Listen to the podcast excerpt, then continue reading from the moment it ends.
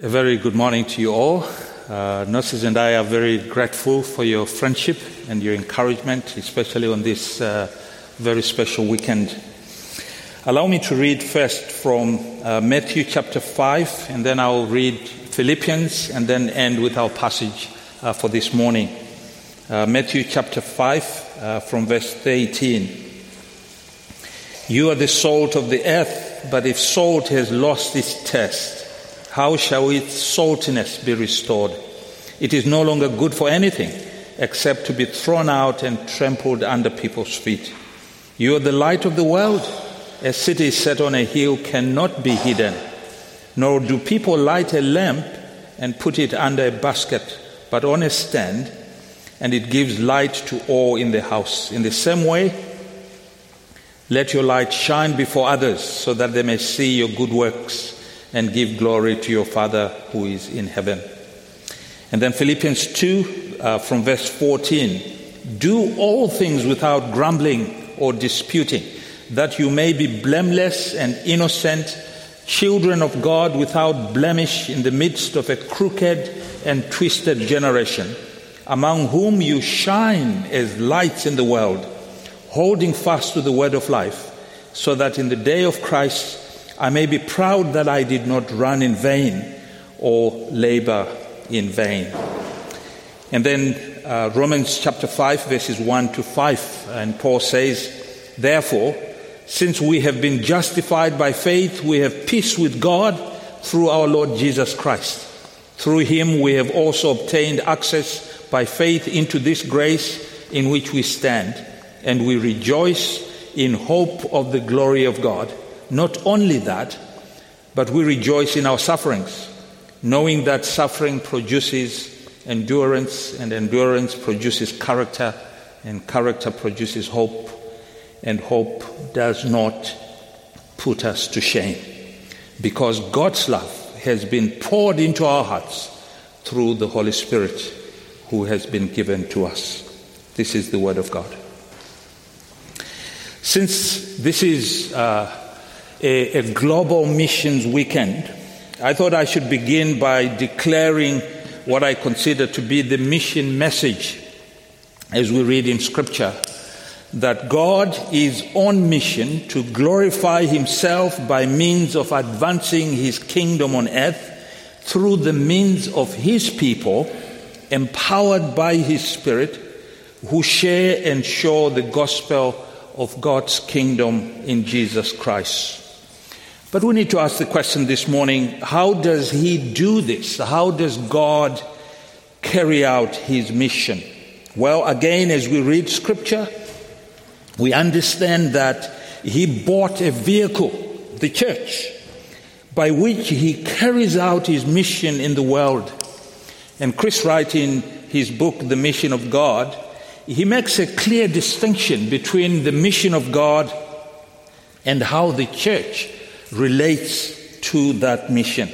And he says, mission is not ours, mission is God's. Certainly the mission of God is the prior reality out of which flows any mission that we get involved in. Or, has been nicely put, it is not so much the case that God has a mission for his church in the world, but that God has a church for his mission in the world. The mission of God has a church.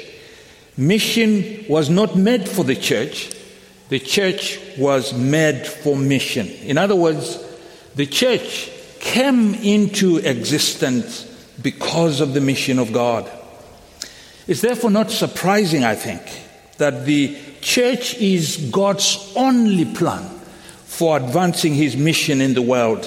The church is God's primary means of bringing salvation to a lost world. God does not have plan B or plan C or plan D. He only has one plan, and that plan is the church. Yes, she might look clumsy, disorganized, messy, but the bride of Christ nonetheless. And that's God's only plan for bringing salvation to a lost world. And God wants the church, the church whom he purchased by the blood of Christ, to be faithful to its purpose, and yes, effective at advancing his mission throughout the world. And in the light of this mission mandate, the late apologist and Christian thinker Francis Schaeffer once asked the question, how should we then live? How then shall we live?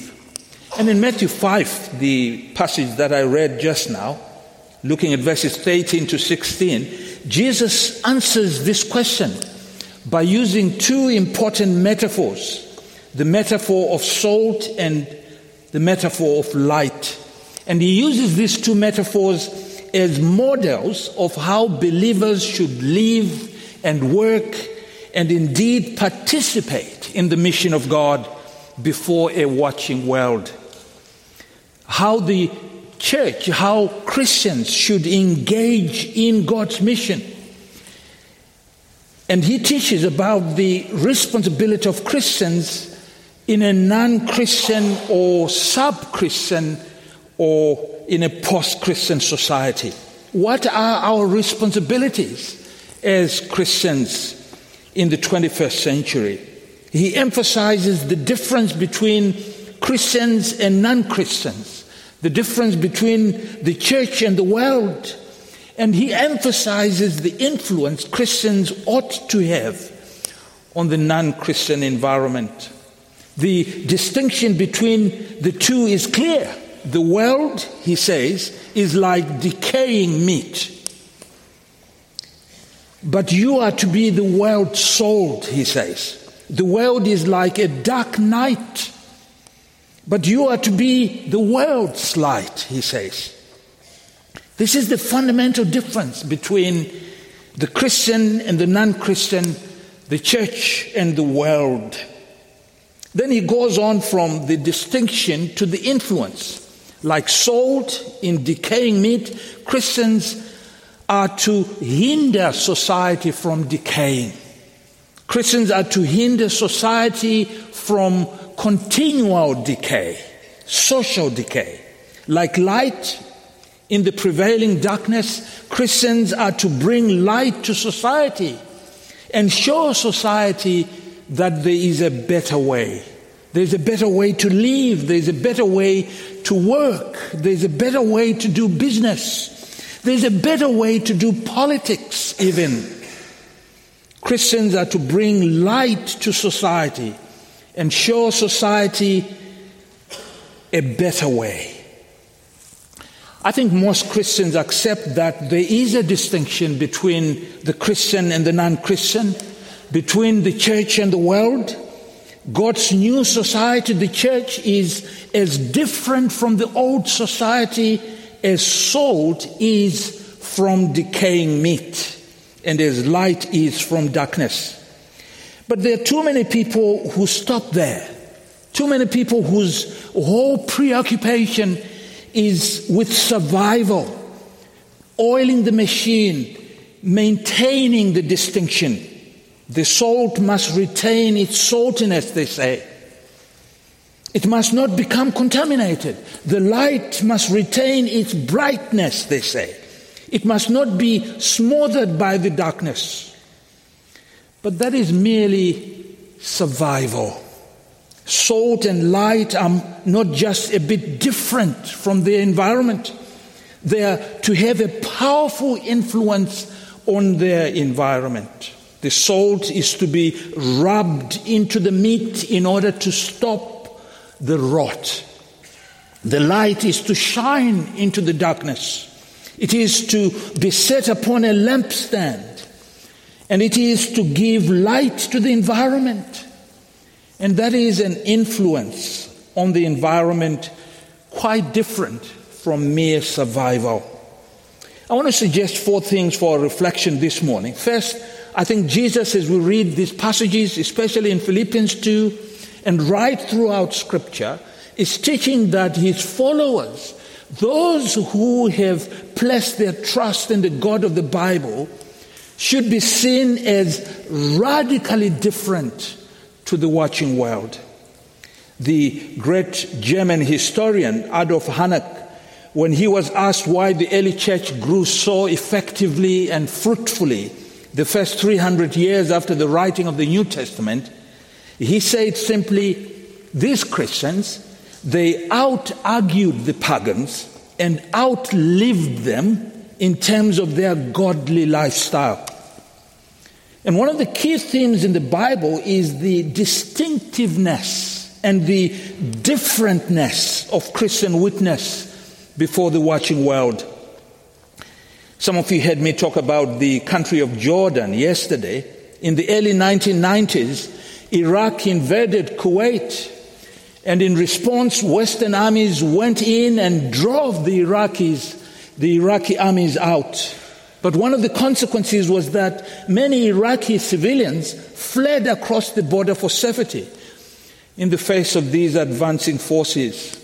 And King Hussein of Jordan allowed many Iraqis to cross the border, and they found a place to live. And because there were so many of them, he put up refugee camps so that they could be taken care of. And his understanding was that Iraqis were like first cousins to the Jordanian people, and that's the reason why they were all welcome in. But you see, in nineteen ninety, the Jordanian nation was a very small nation, a population of two million. And so they felt overwhelmed by the number of refugees that came across. And the crown prince then, Prince Hassan, he approached church leaders and asked them to open their doors. Open your churches. Help us. Open your homes. He asked them if they could take some of these families into their homes and into their churches. So some of the Iraqi immigrants found themselves in Christian homes, not just for a month or two, but for the whole year. And one particular family that welcomed a Muslim family and lived with them for at least a year experienced some wonderful things. This Christian family, they did not share their faith to any of the family members, but all they did was love them. They loved on them. They served them. They made sure that they were comfortable. They made sure that they ate well. But after six months, the, the head of the Muslim family in the home uh, made sure that, you know, the head of the house was alone in the living room. And he approached him and he said, well, you know, we've been here for almost a year, and you have welcomed us, and you have fed us, you have looked after us. You don't have to do this. I know you're a Christian. How come you haven't shared your faith with us? Well, he said, we just wanted you to experience the love of Jesus Christ. And before long, the whole family converted, started following Jesus.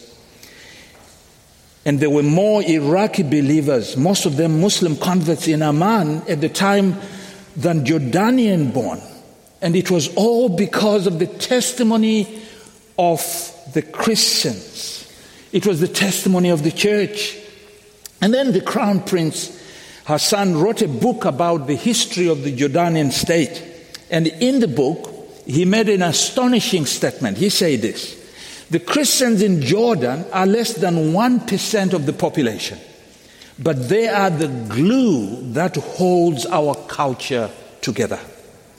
What a testimony of the radical differentness of the Christians in that situation. All that highlights the radical difference of believers. That is part of our calling. It's not, our calling is not a call to be strange and awkward and weird. It's a call to be holy, a call to behave as God's children, a call to be like Christ, a call to be radically different. The second thing Jesus mentions is how Christians are called to penetrate the world. In these first few verses, he highlights the importance of being different. He says, you're the salt of the earth, but if salt has lost its taste, how shall its saltiness be restored? We are called to be different, and secondly, we are called to penetrate the world. The salt is to penetrate corrupt meat as the light of the world He says, a town built on a hill cannot be hidden, even if you tried. So as salt and light were to have impact on a corrupted, crooked world, but we are also to bring the light of the gospel into the world. Historically, I think the church has often struggled with what its calling is in relation to the world. But the teaching of Scripture is clear. The teaching of Scripture is that Christians are called to be in the world, but not of the world. Live in the world, but retain your distinctiveness, being different, but at the same time bearing witness to the light of the gospel. John Stott once put it beautifully when he said, the calling of the Christian church is to be morally distinct without being socially segregated. And sometimes we have confused the two. It's a big challenge to be morally distinct and at the same time engage the world. But to have the desired result, salt must be, must be soaked into the meat, and the light needs to penetrate darkness. And that's a call for social engagement in the different spheres of life. It's a call to get involved with your community, with the school, with the hospital, with the neighborhood watch. It's a call to do life with society. As one Dutch Christian once said, a ship is safe in a harbor, but that is not its purpose, no more than the fact that we are safe in our church buildings. That is not why we exist. We exist to share the light of the gospel before a watching world.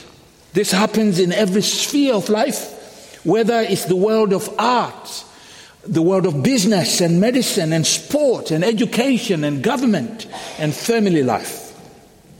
One of my favorite stories, I, I have a brother who is Egyptian here.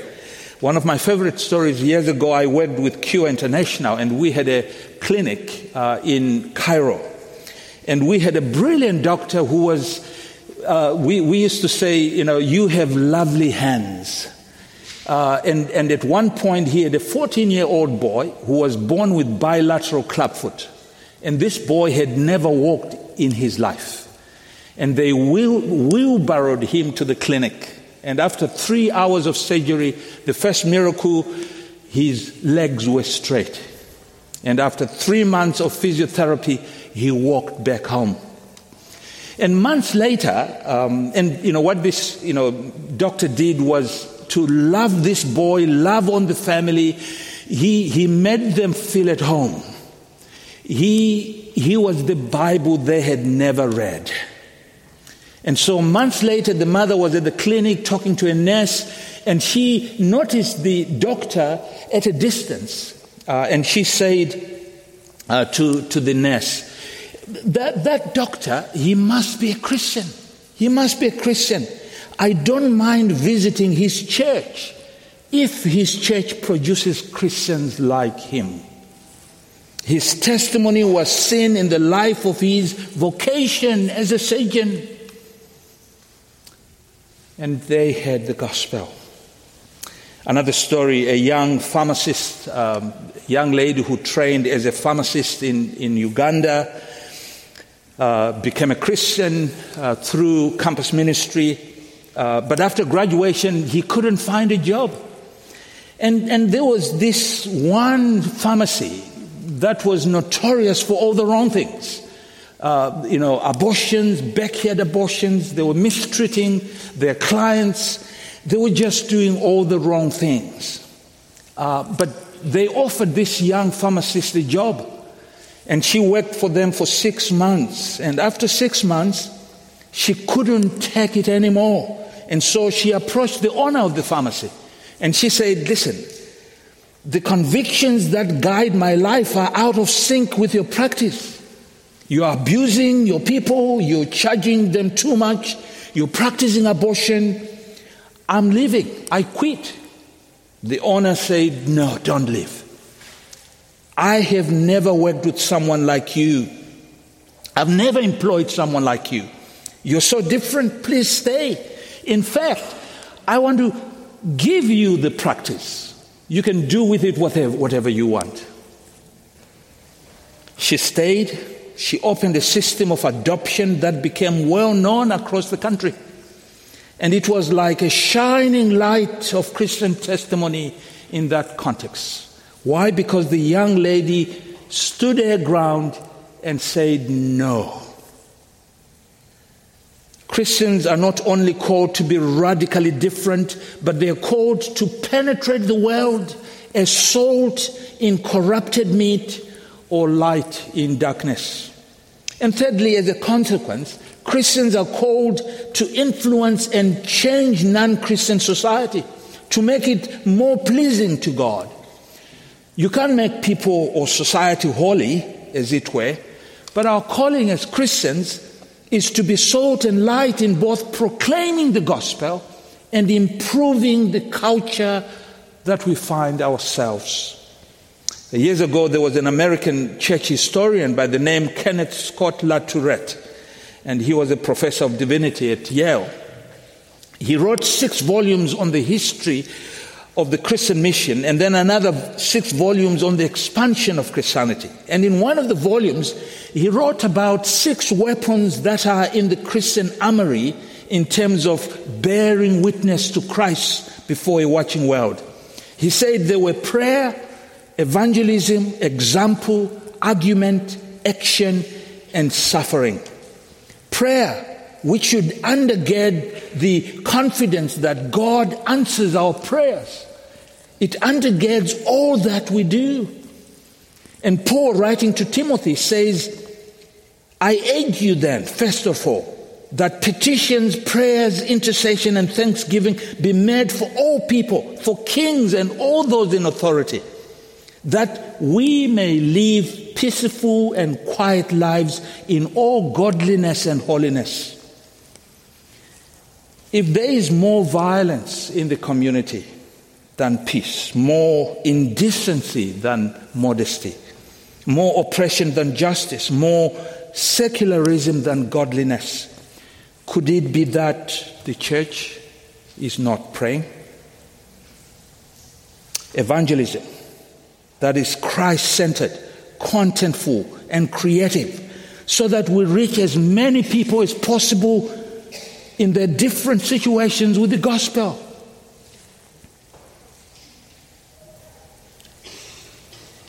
There has never been a revival in the history of the church without God raising up preachers to authentically proclaim the gospel. Preachers who can communicate the gospel as being true, as being powerful, as being wonderful. Evangelism. And the third weapon that he speaks about is argument, then action, and he talks about example. Rodney Stark is another American sociologist who wrote a book on the rise of Christianity. And he traces how the early church grew after the end of the New Testament.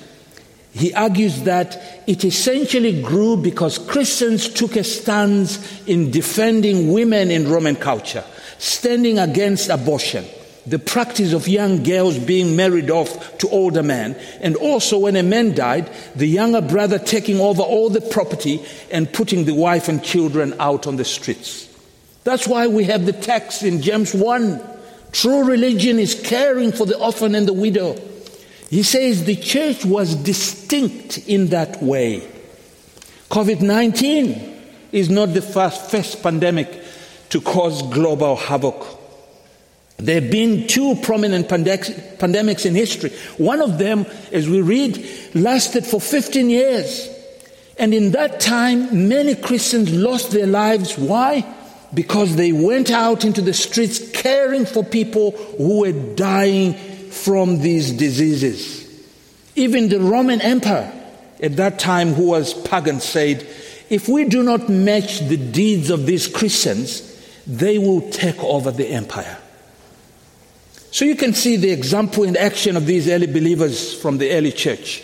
Pandemics like COVID nineteen, they are not a new phenomena. They're not unusual.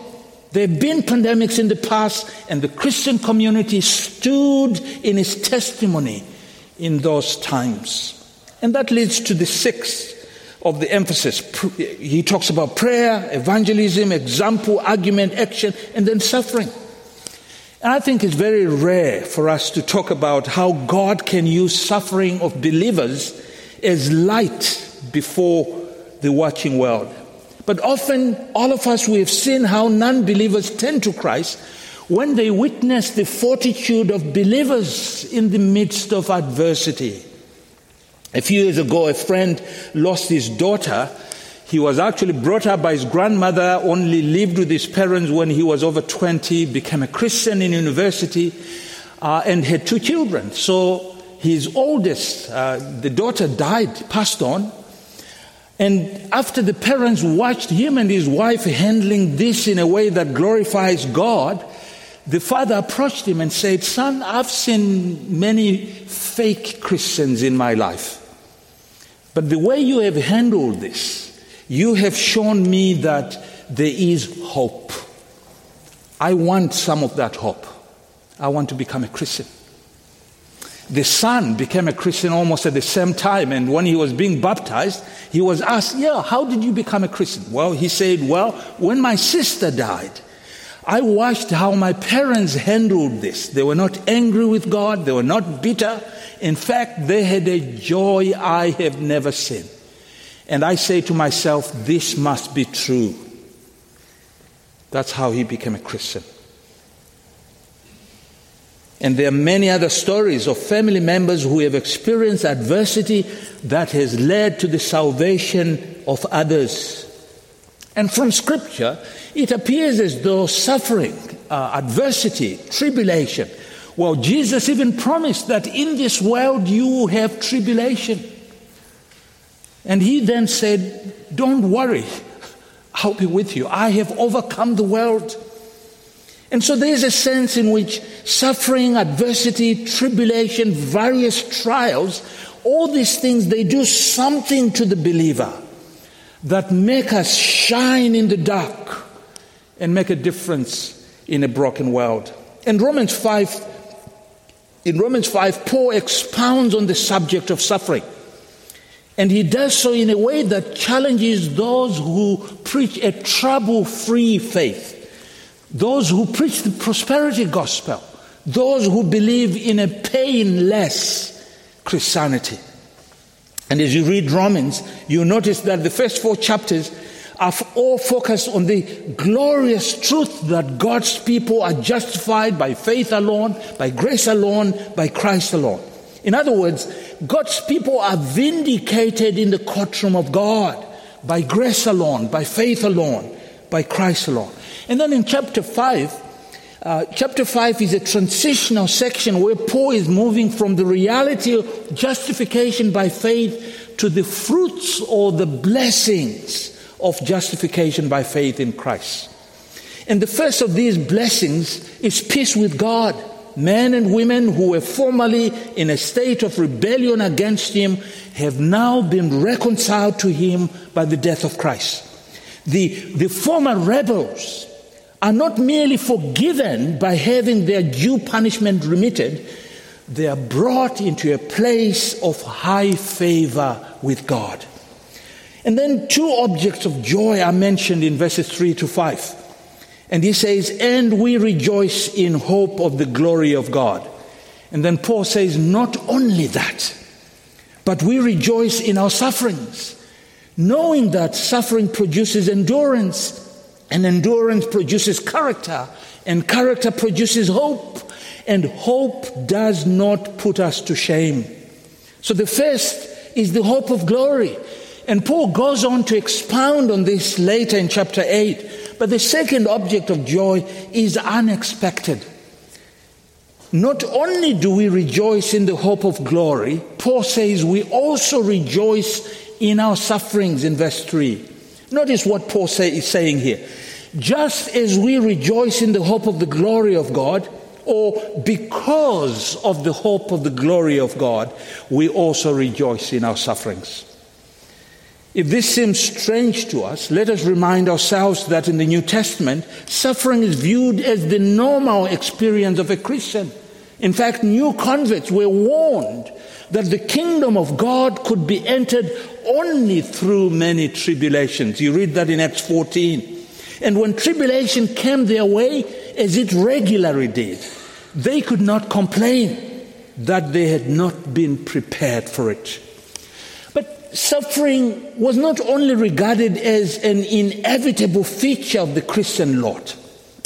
It was looked upon as a token of true Christianity, as a sign that God counted those who endured it worthy of his kingdom, in Second Thessalonians one five.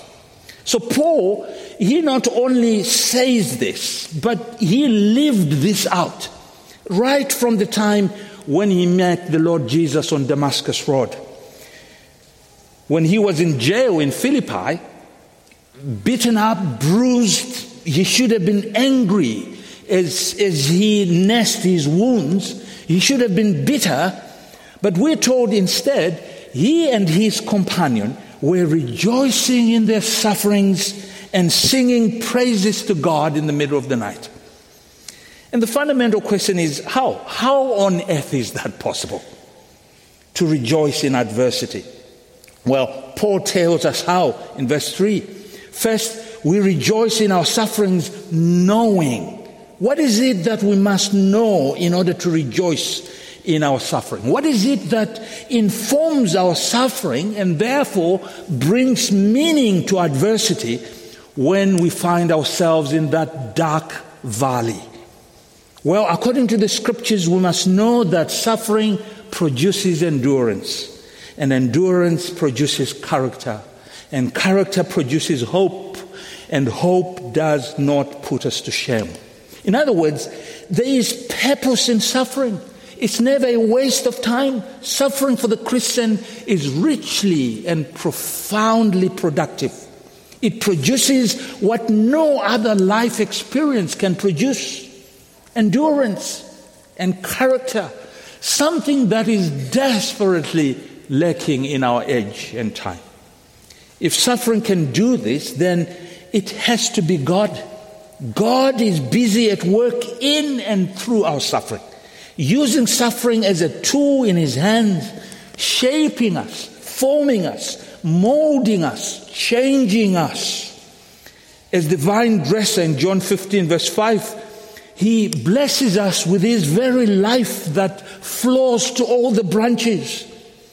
And meanwhile, he also prunes the branches so that they may produce more fruit.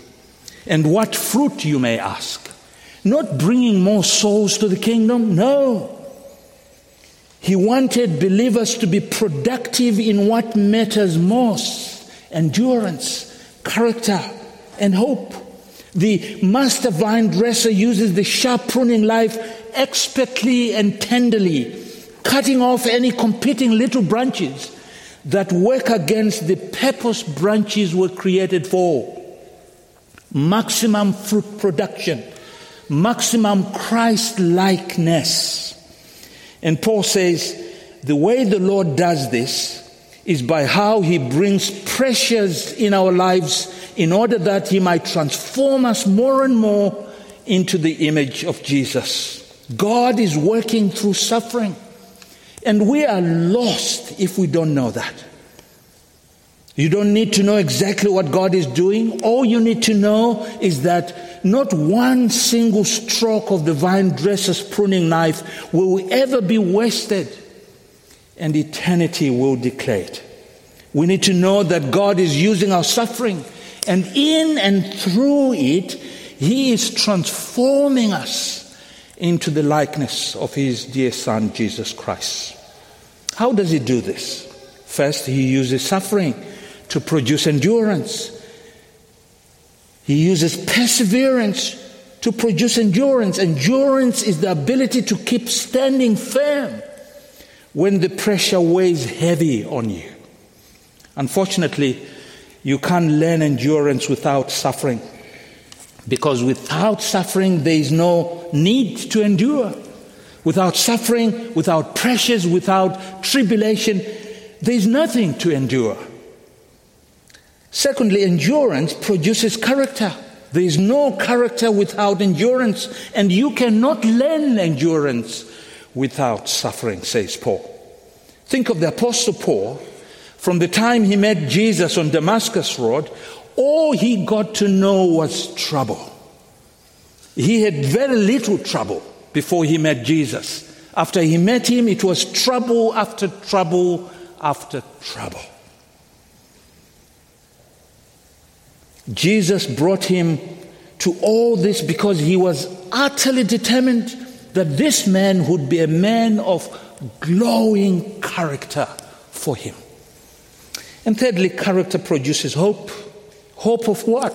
Hope of the glory of God. And these two things go together. When God works steadily in his children, and pressure produces endurance, and endurance character, the thing that begins to emerge is a quiet, calm certainty. Hope of the glory of God. And how does that certainty come? It comes when the Christian begins to slowly see. Your eyes are being slowly being opened to see that Jesus is making you to be more and more like him, preparing you for glory. God is forming something that will last forever. And you begin to look at your present circumstances in the light of the future glory, in the light of eternity. Let me close with this beautiful story from C S. Lewis. C S. Lewis says, imagine yourself as a living house, and God comes in to rebuild the house. At first, you understand what he's doing. He's getting the drains right. He's stopping the leaks on the roof. You knew these jobs needed doing, and so you're not surprised. But then he starts knocking down walls in a way that doesn't make sense to you. And you wonder, what is he up to?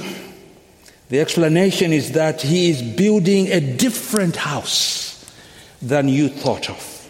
You thought you were going to be made into a distant little cottage, but he is building a palace, and he intends to come and live in this palace himself by the dwelling place. It becomes the dwelling place of God. He is building a palace, not just a small cottage.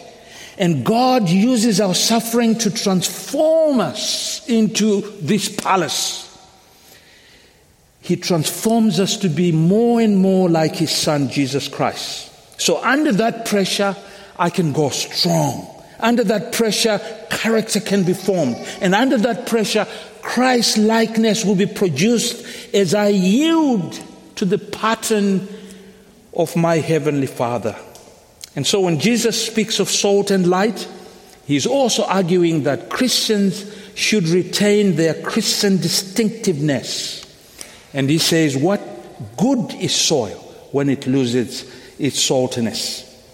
May God help us as he builds us. Let's understand that God is up to something big, not something small. And God wants us to engage. He wants us to be part of his mission, and he wants us to do that as salt and light. God bless you.